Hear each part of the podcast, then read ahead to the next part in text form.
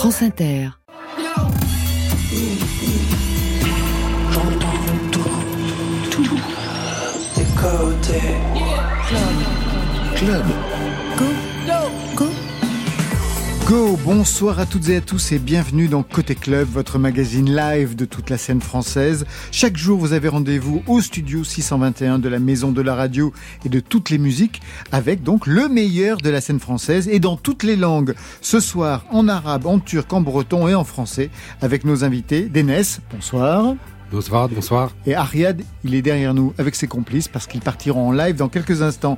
Dénès, vous signez un, recueil de Guerz, j'ai bien prononcé Oui, c'est ça, oui. Des chants bretons, complaintes tragiques, contes fantastiques, des récits qui ne font pas l'économie de l'actualité. Un recueil de textes placé sous le signe de Saint-Hervé, c'est le patron des bardes. À vos côtés, Ariad signe son premier EP, Liman, ou Limané. Cinq titres pour des histoires de deuil, d'exil, de refuge, des chansons aux accents orientaux qui travaillent des souvenirs de répertoire pop syrien, de rock anatolien, mais pas que. La preuve en live dans quelques instants. Et on retrouvera Marion en fin d'émission, ce sera pour le fil. Côté club, c'est ouvert entre vos oreilles. Côté club, Laurent Goumard sur France Inter. Ouverture live avec Ariad, lauréat des Inouïs et prix du public au dernier printemps de Bourges, donc 2023. Il signe son premier EP, c'est Liman ou Limané? Liman. Liman, très bien, qui veut dire le refuge. Le refuge en turc. La chanson sera en arabe, en turc, en français. En tout cas, trois langues pour dire plein de choses sur cet album. Premier live de la soirée, vous avez choisi Anima. Pour quelle raison C'est euh, un morceau qui est sorti euh, il y a quelques semaines, euh, dans lequel on mêle beaucoup de traditions, des percussions arabes, voilà, qui nous ressemblent pas mal. Carte d'identité musicale pour Ariad, en live pour Côté Club.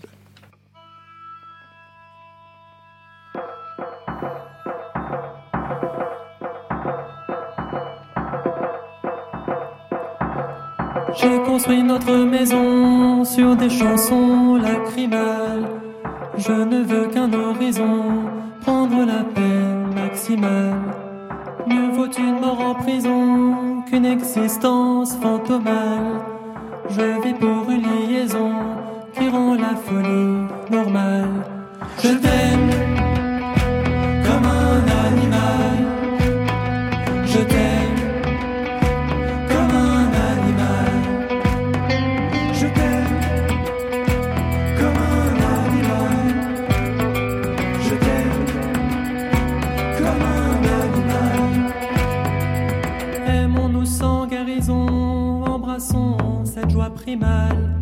sans morale et sans raison, par-delà le bien et le mal. Voici venue la saison d'une vraie passion animale. Je ne sais ce que nous visons, je ne vois que l'optimal. Je t'aime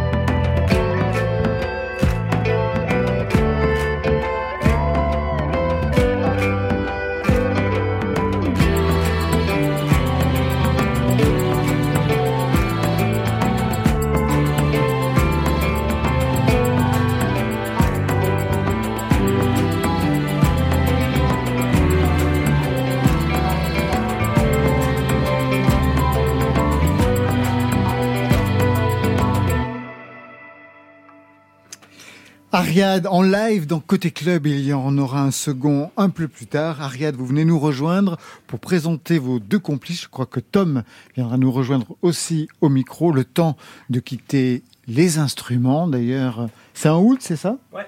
Vous avez appris de famille? Alors le oud, c'est un instrument que j'ai commencé à apprendre pendant le confinement. Le confinement a servi à quelque chose pour vous alors. Exactement, j'avais acheté un oud euh, en Syrie, près d'un luthier, euh, euh, enfin d'un luthier de Latakia, ma ville d'origine en Syrie, et il était dans un coin de ma chambre. Et c'est le début du confinement qui m'a donné le courage de m'emparer de, de cet instrument. J'ai téléchargé des méthodes en ligne en arabe et j'ai appris comme ça.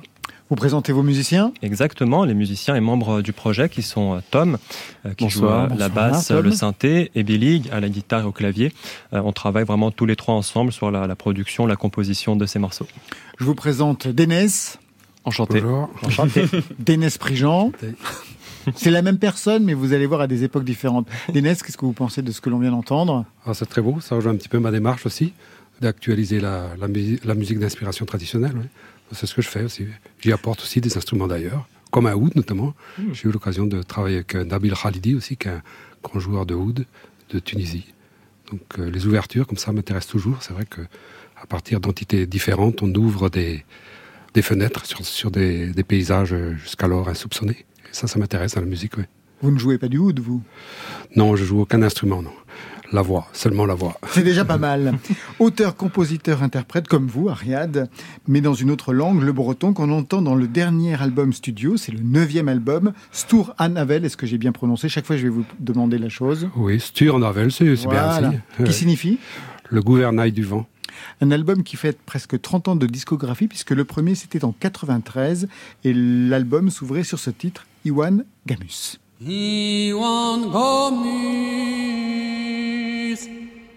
Hablon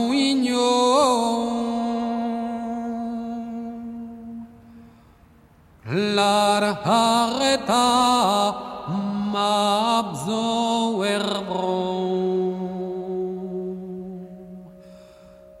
Lar hareta mabzo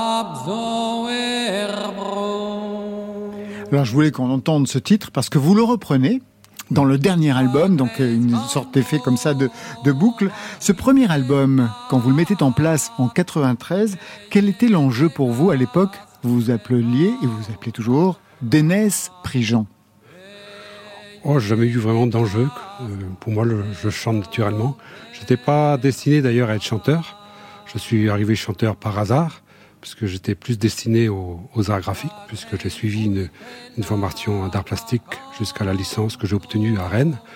Et ensuite, il fallait que je vive. Comme je chantais aussi, j'avais une voix, comme disait ma grand-mère et mes amis. Donc euh, je me suis lancé, je me comme j'étais de plus en plus sollicité aussi par des festivals, par des fesnos, il y en a beaucoup en Bretagne. Ça m'a permis, d'en vivre. Et donc euh, je suis devenu euh, chanteur à part entière, chanteur professionnel. Mais il n'y avait pas d'enjeu dès le départ.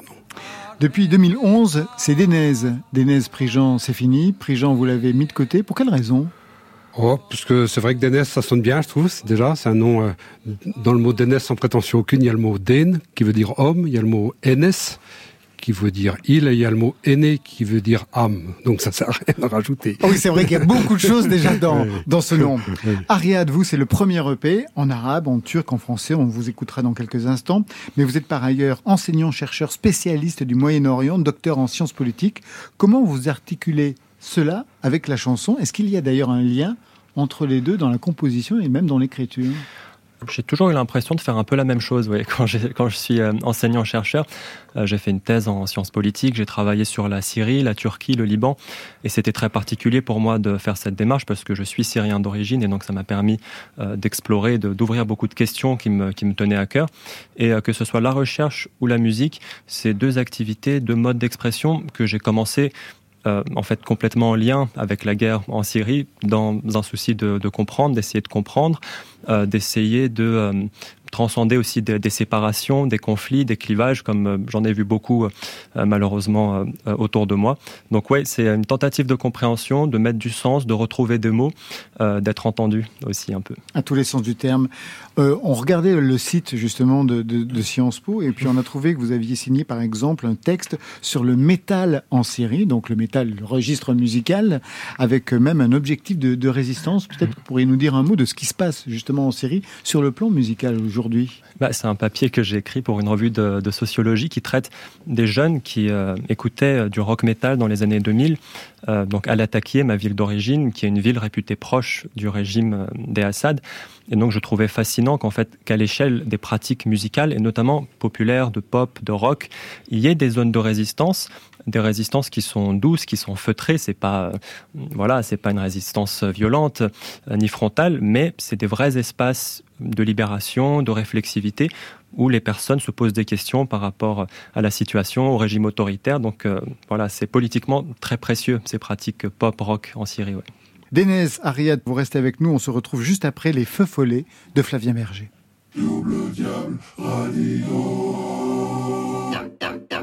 Les harmoniques résonnent sans moi, les feux follets, follets, follets, peinard physique, c'est loin, c'est quoi?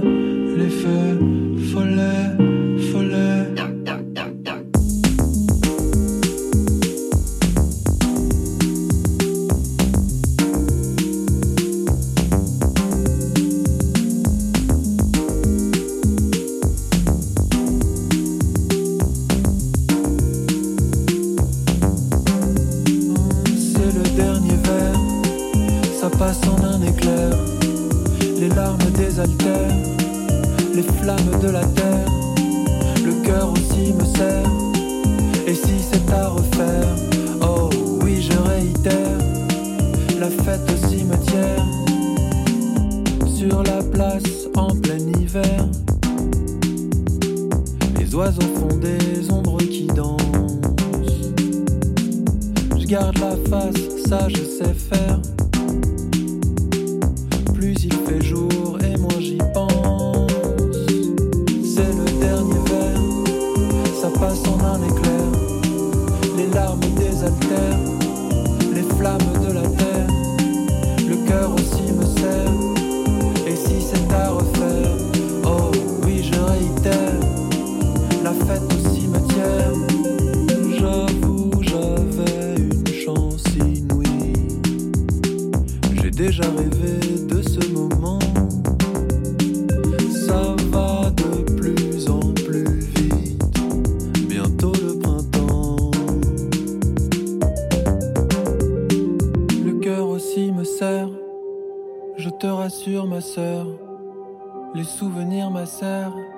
et redonnent des fleurs.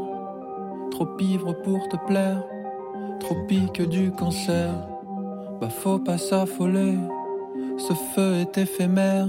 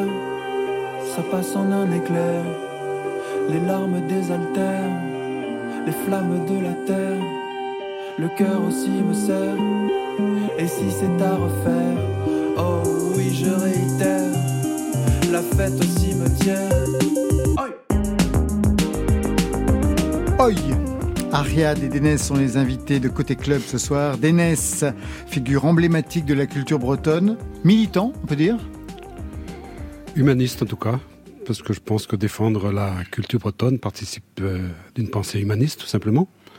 Je vois le monde comme une, une, grande prairie avec mille espèces de fleurs différentes, chacune avec sa forme, son parfum, sa couleur. Et la Bretagne, pour moi, est une de ces formes, avec sa vision du monde, sa musique, ses danses, ses costumes, voilà. Ça fait des années que vous défendez la culture bretonne. Est-ce que vous avez vu depuis tout ce temps une évolution justement dans cette euh, appropriation de la culture bretonne?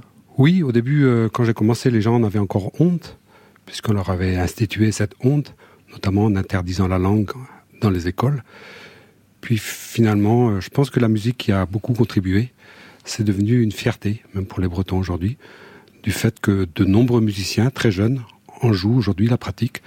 Je pense qu'on vit dans un monde où les gens, les jeunes notamment, sont un peu perdus dans ce monde, de, dans cette vase mondialiste. on est un petit peu perdu et, et euh, savoir qu'il existe un port, la Bretagne, il y a Breton qui veut être, hein. il y a des gens d'ailleurs qui viennent d'ailleurs, qui de trouvent, plus en plus, hein. voilà, qui trouvent leur, des racines dans, en Bretagne, et c'est tant mieux. Encore une chose, parce que vous venez de dire que c'était interdit, la langue bretonne était interdite dans les écoles. Votre père était instituteur, Oui. ça voulait dire qu'il participait de cet ostracisme? Non, il a subi les conséquences. C'était plutôt euh, la génération de ma grand-mère, où il était marqué sur les écoles, il était interdit de parler breton et de cracher par terre. Ce qui est assez cynique dans la mesure où cracher par terre, généralement, à l'époque, c'était propager la, la, comment, la tuberculose, notamment. Donc on associait la langue bretonne à, à, comment, à une maladie grave, à une maladie, euh, à une épidémie, en fait. Neuf albums studio depuis 1993 et aujourd'hui pour fêter ça, en 2023, donc un anniversaire de 30 ans, la publication d'un recueil de guerres. J'imagine que vous ne savez pas ce qu'est une guerre. Alors si, parce qu'on en a Ah, discuté en savez, loge juste bah avant. voilà. Tom et, Tom et vous savez ce que c'est. Alors pour les auditeurs et auditrices, et comme moi qui l'ai appris il n'y a pas si longtemps, une guerre.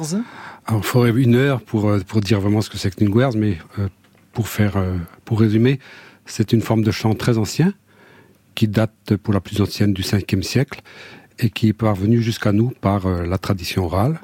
Par les femmes surtout, non? Oui, par les femmes, mais aussi par les hommes, mais principalement par les femmes, c'est vrai. Beaucoup de femmes ont, été, euh, chanté des guerres. Et les textes, euh, on n'est pas dans la chanson. La chanson parle de ses propres états d'âme.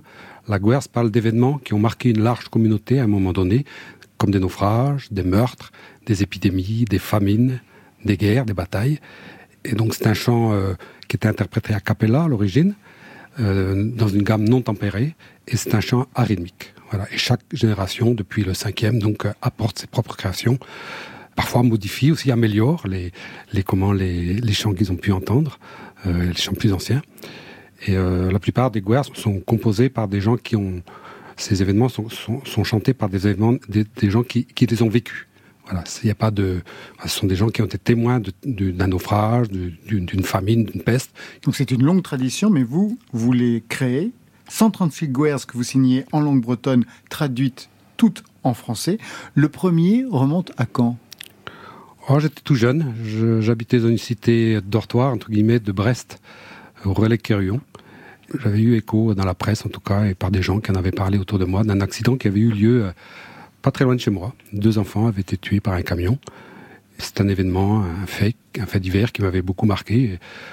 Et voilà, j'étais pas, bon, j'étais d'abord bien imprégné, bien sûr, de, de ce style, de ce style qu'est la guerre. Et puis, euh, donc là, c'est là que j'ai commencé à, à écrire, à, à en composer en tout cas. Et vous vous souvenez des premières guerres que vous avez entendues ou lues d'ailleurs? Ça racontait quoi? La première guerre que j'ai lue, en tout cas, c'était une guerre que- qui est écrite sur un cahier de ma grand-mère qu'elle m'avait transmis et sur lequel les voisins, les parents écrivaient phonétiquement des guerres qu'ils avaient appris par leurs parents eux-mêmes, qu'ils avaient appris par, par, par, voilà, par, leurs aïeux. Et c'est une guerre absolument admirable qui s'appelle le, bateau nouveau de, Morlaix, qui raconte un, un naufrage, euh, le naufrage d'un navire qui part de Morlaix pour aller à Saint-Jean-du-Doigt. Et il a à son bord euh, une centaine de personnes qui vont au pardon de Saint-Jean, justement. Et euh, voilà, et tous meurent. Dans cette guerre, il y a notamment des images très fortes, parce que ce que je n'ai pas dit tout à l'heure, la guerre est d'une poésie absolument sublime. Il y a notamment cette image qui est presque biblique, où il y a une femme qui s'adresse à, à Saint Jean, puisqu'ils vont à ce pardon.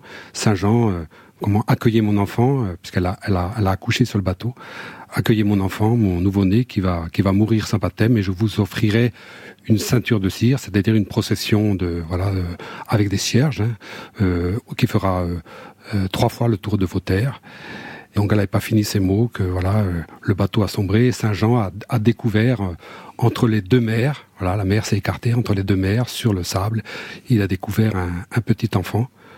Et sur, sur son cœur, il y avait un goémon bleu pour montrer qu'il était né en pleine mer. Dans sa main droite, il y avait un, billet, un billet noir sur lequel était écrite, écrit la, vie de sa mère d'un bout à l'autre et dans sa main, dans l'autre main, il y avait un billet blanc pour montrer que c'était un, un, enfant du Christ. Voilà. Donc on a des images qui sont quand même ah ouais, euh, très sublimes. Ouais, des véritables images sublimes. Et cette guerre, je l'aurais pas lu sur ce papier-là, qui s'effrite de plus en plus d'ailleurs avec le temps. Euh, elle aurait, elle aurait disparu. Hein. Ça vous inspire quoi, Ariad Est-ce qu'il y a aussi une tradition comme ça euh, en Syrie de grands textes euh, Oui? Mmh. Bah, c'est assez extraordinaire déjà. Je trouve euh, que c'est une, très belle démarche et qui moi me parle et me touche parce que en Syrie, notamment la région dont ma famille vient, la côte syrienne, il y a beaucoup de traditions orales aussi, des chants qui parfois ont plusieurs centaines d'années et qui sont chantés dans des dialectes assez, assez spécifiques à cette région. Et ça se transmet effectivement par le bouche à l'oreille, les gens chantent beaucoup dans les villages euh, syriens. Et si c'est pas collecté, effectivement, c'est des choses qui se perdent. Mon grand-père, par exemple, a écrit beaucoup de ces, de ces chants euh, populaires qui chantaient de village en village sur la côte syrienne dans les années 40-50. Euh, moi, j'ai la chance de les avoir puisqu'il les a recueillis euh, dans ses mémoires par la suite. Et c'est d'ailleurs le dernier titre de votre EP. Ouais, exactement. Ça, on ouais. entendra tout à l'heure. Ouais. tout à fait. Donc, euh, non, pour moi, c'est une démarche très précieuse. Dénès, je vous ai demandé un texte à lire. Vous avez pris le texte d'ouverture. Vous aimez beaucoup les textes d'ouverture parce qu'on va entendre aussi dans quelques instants une chanson qui ouvre le dernier album. Tout de suite, le texte d'ouverture. Dénès. Darbaler bro huleno an endagief hui lavaro. Dar chasgue zer parco, o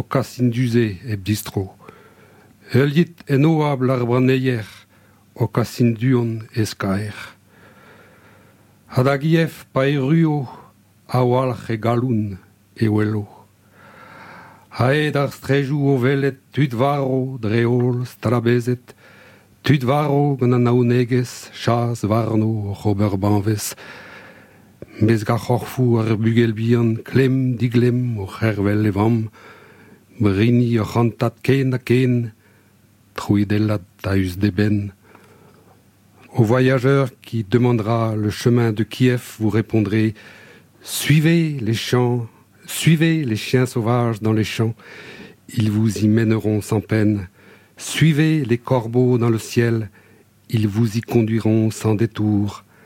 Et quand il arrivera à Kiev, il pleurera de tout son cœur de voir le long des rues des cadavres éparpillés, des gens morts de faim, en proie aux charognards. Qui frappe si tard à ma porte? Si c'est la mort qu'elle entre, qu'elle entre plus vite abréger mes souffrances. Madame, je ne suis pas l'encou, mais un simple voyageur, un simple voyageur marchand de nuit, qui cherche un lieu où se reposer, qui cherche un lit où dormir, un peu d'eau et de pain. M'en donnerez-vous?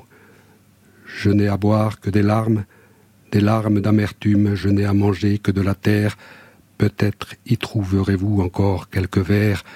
Je n'ai pour lit que des tréteaux, des tréteaux funèbres où gisent les corps de mes trois enfants.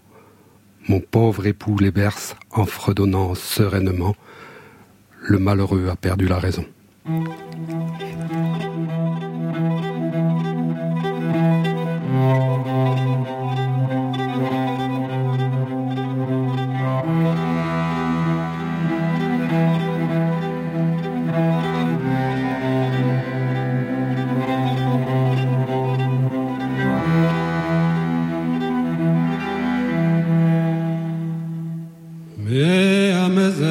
انت et Mars cornique ma jarderie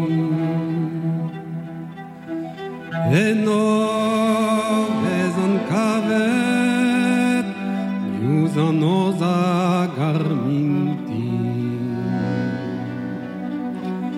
et noves en cavet a triste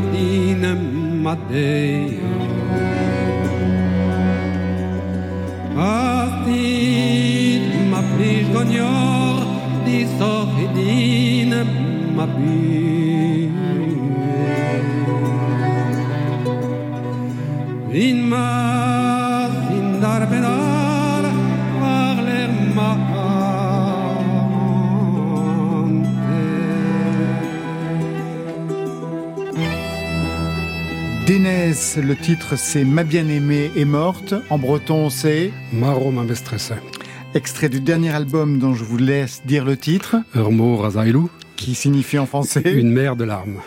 Est-ce que cette chanson est extraite d'une guerze? C'est une guerre, oui. c'est une guerre qui parle d'un amour malheureux, en fait, une femme, euh, un homme qui perd son sa bien-aimée, sa plus aimée, comme on dit en breton. Et, euh, mais c'est vrai que les guerres, très souvent on dit ah c'est des choses tristes, mais c'est pas une tristesse négative, c'est pas une tristesse morbide, c'est une, tristesse euh, comme un pleur, un peu un exitoire, un peu comme le blues ou le gospel. Les thèmes, c'est vrai, sont tragiques, mais très souvent, quand on les interprète, ils font écho aussi à nos propres peurs, à nos propres tensions, angoisses. Et moi, personnellement, quand je chante, après avoir chanté une guerre, ou même les gens qui en écoutent, souvent viennent me dire, ah ben après je me sens mieux. C'est comme, comme si j'avais pleuré. Euh, La guerre, peut-être ne guérit pas, mais en tout cas, elle soulage. Dans ce recueil de 136 guerres, vous en avez chanté pas mal, mais jamais en entier, puisque c'est très très long en fait, une guerre. Donc est-ce que ça résiste au chant? Disons, est-ce que ça résiste au disque? Au format chanson Non, non, il faut, il faut, euh, comme tout à l'heure, j'ai, j'ai, comment j'ai, j'ai- lu un extrait. Un extrait, Mais ouais. normalement, la guerre en question fait plus de 40 couplets.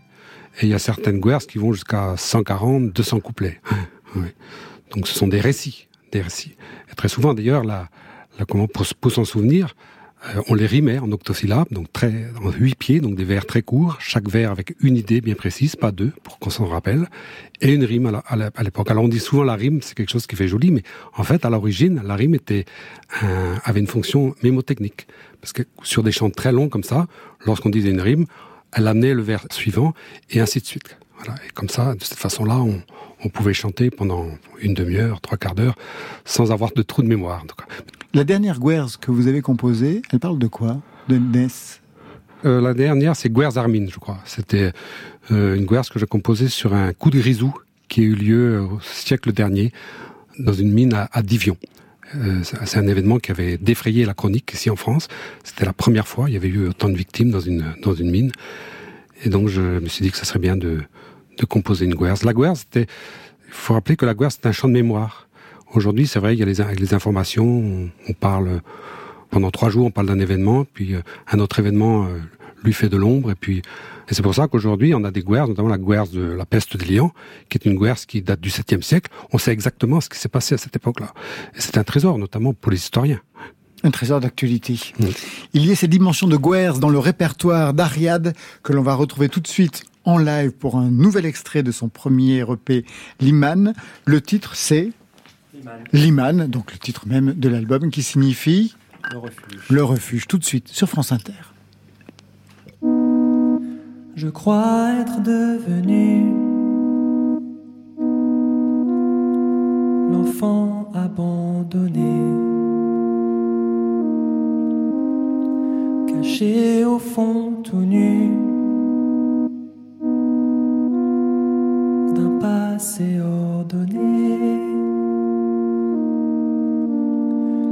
ce que je craignais, j'ai fini par le vivre. J'ai lâché ton poignet. T'as cessé de me suivre. Seul dans mon épiderme, comme un ancien pyromane,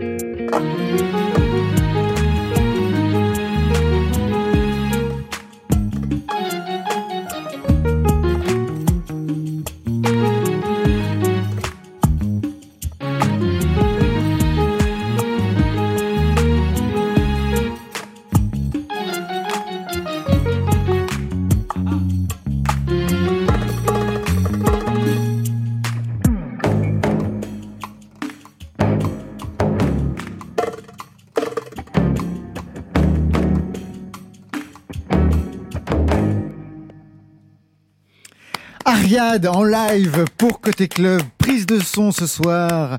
Constance Henry, Jérôme Ragano et Maxime Goudard. Ariad, Liman, c'est le premier EP. Liman qui veut dire refuge. Qu'est-ce que vous mettez derrière ce mot, vous qui êtes d'origine syrienne, mais qui avez passé votre vie en France en fait? Complètement. Euh, c'est euh, un terme qui est très important pour moi. La notion de refuge, c'est euh, une quête qui a commencé depuis assez longtemps. C'est présent dans mes recherches, euh, dans les concepts de, ma thèse en sciences politiques. Euh, c'est présent dans ma musique.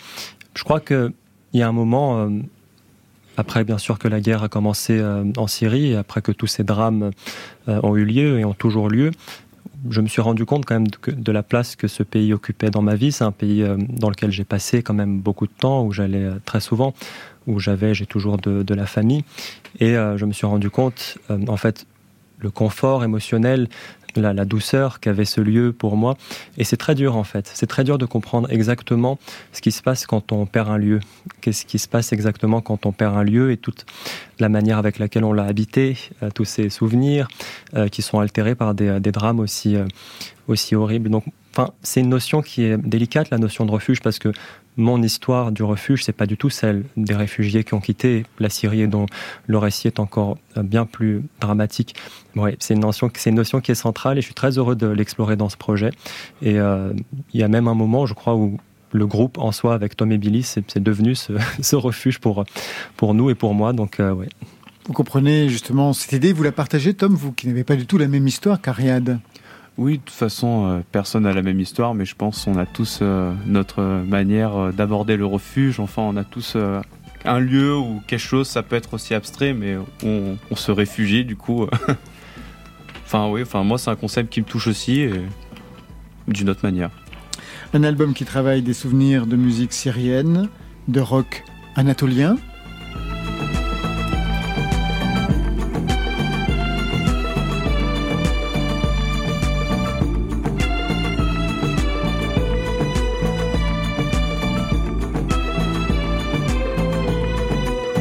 Sur cet album, Ariad, vous chantez en trois langues, en français, en arabe, en turc, des langues qui vous servent à dire et à chanter des choses différentes, j'imagine? Complètement. Euh, déjà, c'est l'opportunité de saluer Vincent Lantoen, qui est mon co-auteur pour les textes euh, en français. Vous ne pouvez pas écrire en français? Très, très difficilement. Alors même que vous le parlez parfaitement Oui, complètement. Mais la dernière fois que j'ai écrit de la poésie en français, c'était en 2011-12. Ça parlait de la Syrie et depuis, c'est... Euh, c'est impossible. Ouais.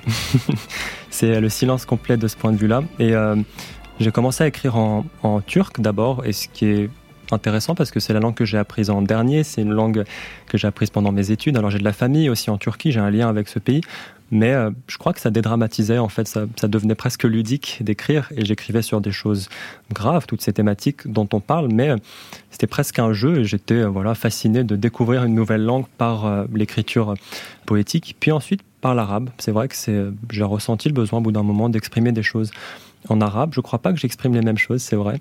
Et euh, j'aime en arabe et en turc l'écriture qui est très métaphorique, euh, des métaphores souvent très simples, euh, de nature, de fleurs, de, soleil, de, ciel, et toutes ces choses qu'on peut dire euh, dans ces langues. Je partage complètement, euh, enfin, en tout cas, je trouve qu'il y a des similitudes assez belles avec ce que vous disiez, Danès, tout à l'heure, sur cette tristesse qui n'est pas négative. Enfin, c'est la douce amertume, la nostalgie, les choses, la, possibilité par la musique et par le texte d'éprouver des émotions complexes, difficiles, tristes, mais qui font qu'on se sent mieux après. Donc, ouais, c'est, je suis très attaché à, l'écriture dans, ces, langues-là. Qu'est-ce qu'on écoutait chez vous comme musique? Alors on écoutait des choses différentes. On avait la chaîne IFI, ma mère aimait beaucoup la musique. Et euh, on écoutait euh, Fayrouz, la grande chanteuse euh, libanaise, que j'ai découvert vraiment tout petit. Et aussi Yves Montand, Claude François. Et je pense que c'est des voix qui m'ont beaucoup bercé. Peut-être plus Yves Montand et, Fayrouz pour le coup. qui ont en commun une, une, douceur, une chaleur dans la voix. Et donc ouais, c'est super naturel pour moi. Après, par la musique, un peu plus tard, à l'adolescence, j'ai commencé à découvrir beaucoup d'autres choses aussi dans la pop euh, syro-libanaise qu'on n'écoutait pas à la maison, mais que mes parents écoutaient jeunes et euh, qu'on a redécouvert ensemble. Donc euh, c'était aussi une quête un peu plus, un peu plus personnelle. Je vous ai demandé votre titre déclencheur, c'est celui-ci.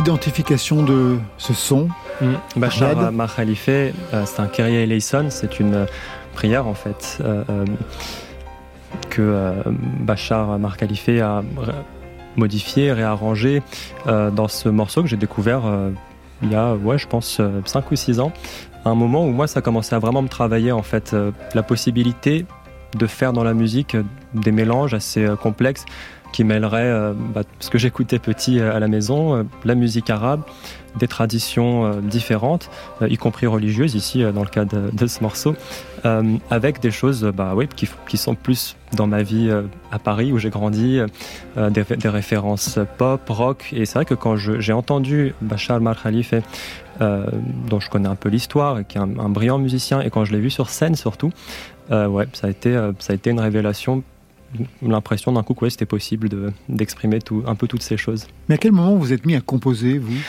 Il y a assez longtemps, j'ai eu un peu des, des groupes quand j'étais plus jeune, mais ce qui est intéressant, c'est que euh, quand j'avais 15-16 ans, moi, je voulais faire du rock, euh, de la new wave, euh, j'avais des groupes comme ça. C'est bien plus tard, la première fois que j'ai commencé vraiment à me dire qu'il y avait aussi des choses à chercher et que je pouvais m'autoriser à regarder aussi dans mes autres sources et mes origines. C'est il y a, ouais, j'avais 25, 26, 27 ans. C'est vrai qu'on écoute un autre titre, un autre son,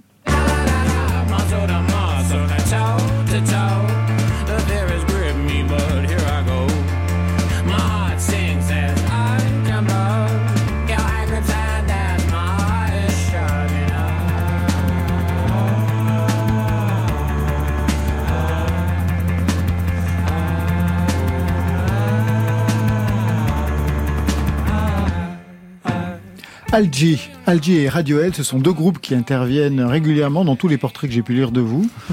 À quel niveau? Euh, bah, Comme je disais tout à l'heure, c'est... Euh, donc ça, pour le coup, c'est la référence que j'ai découvert en dehors de chez moi. je peux imaginer, si on écoute Férouz et Montant, quoique hein, on peut tout écouter aussi. Ouais. et euh, c'est vrai que ouais, quand j'avais 13, 14, 15 ans, j'ai pris un peu aussi des. Euh, enfin, j'ai eu des révélations musicales. D'abord avec Radiohead, Alger un peu plus tard, et c'est une référence qui est encore plus chère pour euh, Tom et Billy pour le coup. Euh, mais ouais, c'est aussi c'est des, musiques qui m'ont permis aussi d'exprimer, d'explorer beaucoup de choses, notamment pendant l'adolescence. Et, euh, ça fait partie aussi euh, complètement de moi. Et là où, où c'est, très chouette, c'est que c'est, aussi là que se joue la rencontre en fait avec Tom et Billy, euh, qui connaissaient pas forcément Férouz et la pop syro-libanaise des années 80, mais qui étaient très emballés tout de suite par tout ce qu'on pouvait faire de syncrétisme en fait entre ce que j'apportais un peu de mes racines, de mes origines, et ces références qui, pour, le coup, sont complètement euh, dans leur vie. Donc ouais. Aujourd'hui, oui. Tom, quel était votre parcours musical alors? Enfin, j'avais aucune notion de tout ce qui était en fait les, les musiques du Moyen-Orient, euh, que ce soit pop syrobile libanaise, entre autres. Enfin, enfin moi, j'étais à un stade où j'avais envie de découvrir de nouvelles choses et Ariad euh, nous ramène ces, ces nouvelles manières d'aborder la mélodie, surtout les rythmiques. Moi, ça m'associait de fou. J'étais en mode, mais c'est mm. un groupe de fou, c'est le feu. Et du coup, maintenant, j'adhère. Le dernier titre du EP, c'est Dal Una. Une Dal Una, oui. Qui raconte quelque chose de votre famille et de son attachement musical.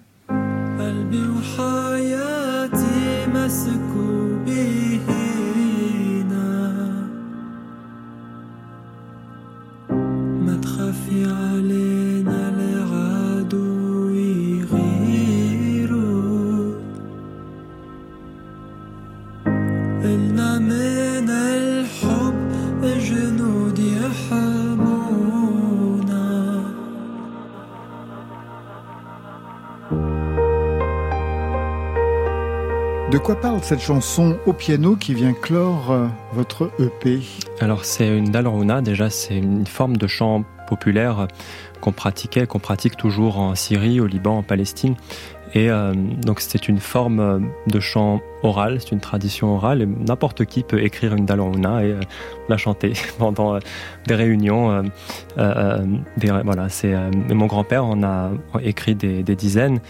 Et par la dalrona, on peut dire beaucoup de choses. C'est une dalrona, là c'est un chant d'amour, euh, un chant d'amour très très tragique, très intense, où euh, dans lequel euh, voilà on, fait part de son envie de, tout donner, de s'oublier, d'oublier son âme, sa vie pour pour l'être aimé.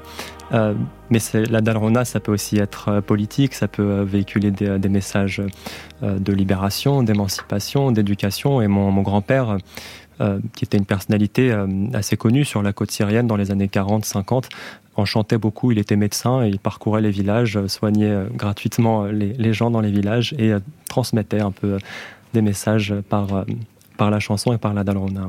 La dalrona, c'est une forme de guerz, à peu près, Ténès. Et là, en l'occurrence, ça me fait penser à comment à, la, à la, mère d'Ersar de la ville marquée, qui est la personne donc, qui a fait le Bazas Brace, qui a un collectage de plus d'une centaine de guerres dans toute la Bretagne au, comment, euh, XVIIIe siècle. Et donc euh, sa mère, justement, contre, euh, elle allait visiter, elle était médecin, elle, allait visiter les malades, et, et, quand les malades ne pouvaient pas payer, ils payaient en guerres. Voilà. Et au dos de son cahier, il, y avait, il y avait son cahier sur lequel il y avait des potions, et au dos de, de chacune des, des potions, il y avait des guerres écrites. La musique est vraiment thérapeutique. Dénès, Ariad sont les invités côté club ce soir. Dans quelques instants, on a rendez-vous avec Marion Guilbault pour le film. Mais avant cela, Christine and the Queens délivre son message Aimer puis vivre sur France Inter.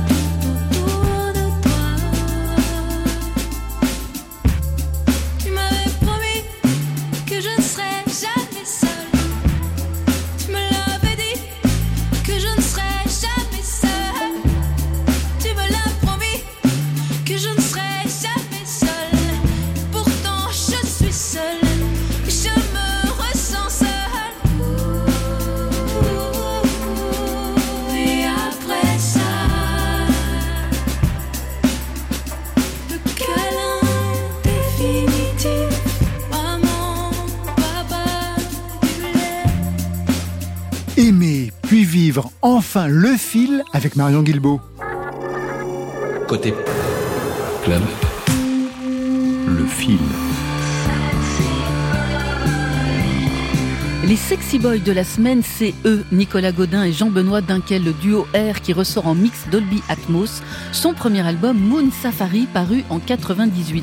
R qui jouera pour la première fois sur scène dans son intégralité ce disque cultissime lors d'une tournée européenne qui passera par l'Olympia Paris le 7 mars, ouverture de la billetterie aujourd'hui même.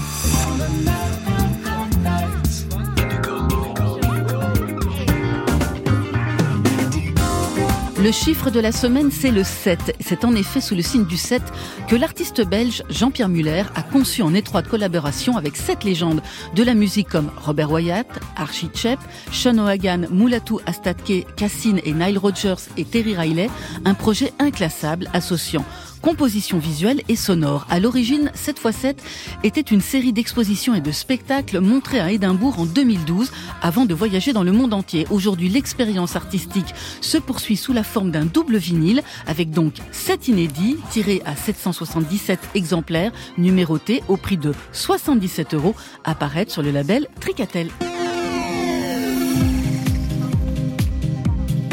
La vente de la semaine, c'est à Drouot qu'elle se fait avec celle d'une partie de la discothèque de la radio RMC. La station de radio généraliste qui possède un catalogue de 300 000 disques vinyles se sépare d'une partie de sa collection.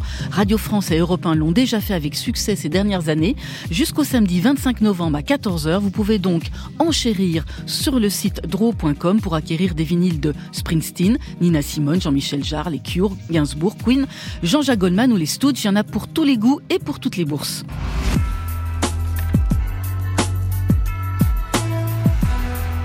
L'agence de la semaine, c'est Starting Block USBK, l'agence fondée par Booba. Un Booba qui, après avoir dénoncé les abus du milieu, lance sa propre agence d'influenceurs éthiques, à savoir des talents urbains issus du stand-up, des sports urbains, du graphe, mais aussi de la mode et du cinéma. L'agence sera là pour développer leur carrière en construisant leur image et en optimisant leurs projets.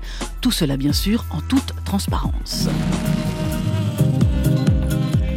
L'anniversaire de la semaine, c'est celui de l'Olympia. 130 ans et toujours à la mode. Cette année, la mythique salle parisienne va même dépasser des records de fréquentation avec 280 dates et près de 500 000 spectateurs. Tout le monde y a joué ou presque. Chansons, pop international, rock, humour, jazz et la nouvelle scène rap s'y précipite elle aussi. Un anniversaire qui se fête avec la sortie d'un beau livre, l'Olympia, scène de légende au Cherche Midi et d'un documentaire, Du rêve à la scène. Ce sera diffusé sur Canal en décembre. Oh pardon, tu dormais Je ne dors plus, tu vois bien. Le moment est parfait pour me dire Enfin, la sortie de la semaine, c'est l'album live de Jane Birkin, disparu en juillet dernier. Oh pardon, tu dormais, enregistré pendant sa dernière tournée. Un disque inspiré de sa pièce de théâtre éponyme sur le couple, un disque enregistré avec la complicité d'Étienne Dao et de Jean-Louis Pierrot, double vinyle et CD accompagné du DVD du spectacle Bye Bye Jane.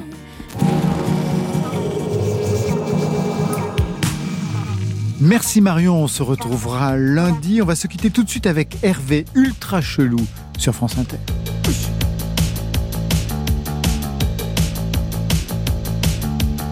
Comme d'hab, je sais pas par où commencer le discours. Je sais surtout que j'ai surtout pas d'avis, surtout. Me demande pas pourquoi moi je suis né un jour. Depuis, je me pose que des questions cheloues. Travailler pour s'éduquer, c'est chelou. Pour être rentable et enfin trouver l'amour. On fondera une famille qui se déchire un jour. Chelou. Reneuf sur le soleil. Reneuf sur le soleil. Reneuf sur le soleil. Reneuf sur le soleil. Non. La bouffe pleine de codes de CB, c'est chelou. Qui vont nous filer des maladies chelou. On bouffera des cachets pour tenir le coup. Ces mêmes cachets qui vont tous nous foutre à genoux. On creusera bien la sécu et son trou. D'ailleurs, à qui on doit cette tête, c'est flou. Les hôpitaux, les profs mal payés, chelou. Les racistes vont bronzer. Reneuf sur le soleil.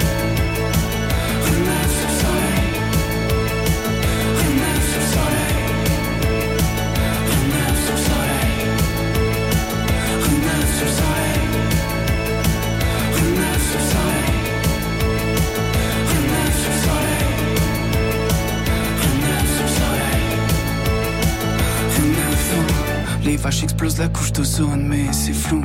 C'est presque autant que les voitures, c'est chenou. On mange un burger sur une aire d'auto. Attends, attends, attends, attends. T'as dit quoi? On culpabilise trop quand c'est flou. Si tu bois pour éponger, c'est que tu coules. Je me suis pas levé pendant nuit debout. Je suis parano quand on s'organise, c'est tout. Chelou.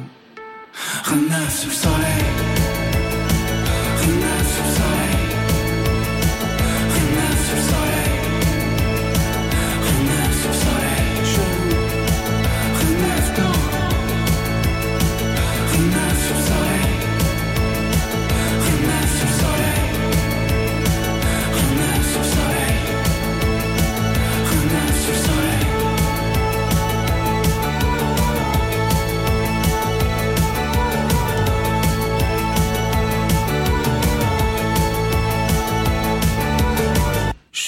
Côté club, fin de partie, il est temps de nous quitter. Merci Dénès. Merci. Merci Dénès Prigent. Merci Barras. vous? Je rappelle le recueil Guern Dénez, apparu aux éditions Ouest France, et vous serez sur scène le 22 décembre à Brest en l'église Saint-Laurent de Lambézelec, le 27 décembre à Locrenan, ville magnifique, l'église Saint-Ronan, le 25 mai 2024 à Guipavas, l'église Saint-Pierre et Saint-Paul, et le 15 juin à Camaret-sur-Mer, église Saint-Rémy. Merci Ariad, merci, à vous, merci Tom. Merci. Le EP c'est Liman, il sort demain, vous serez en concert demain à Saint-Germain-en-Laye, le 8 décembre à Poitiers, le 16 décembre à Paris, au hasard ludique. Ça, c'était pour aujourd'hui, mais demain.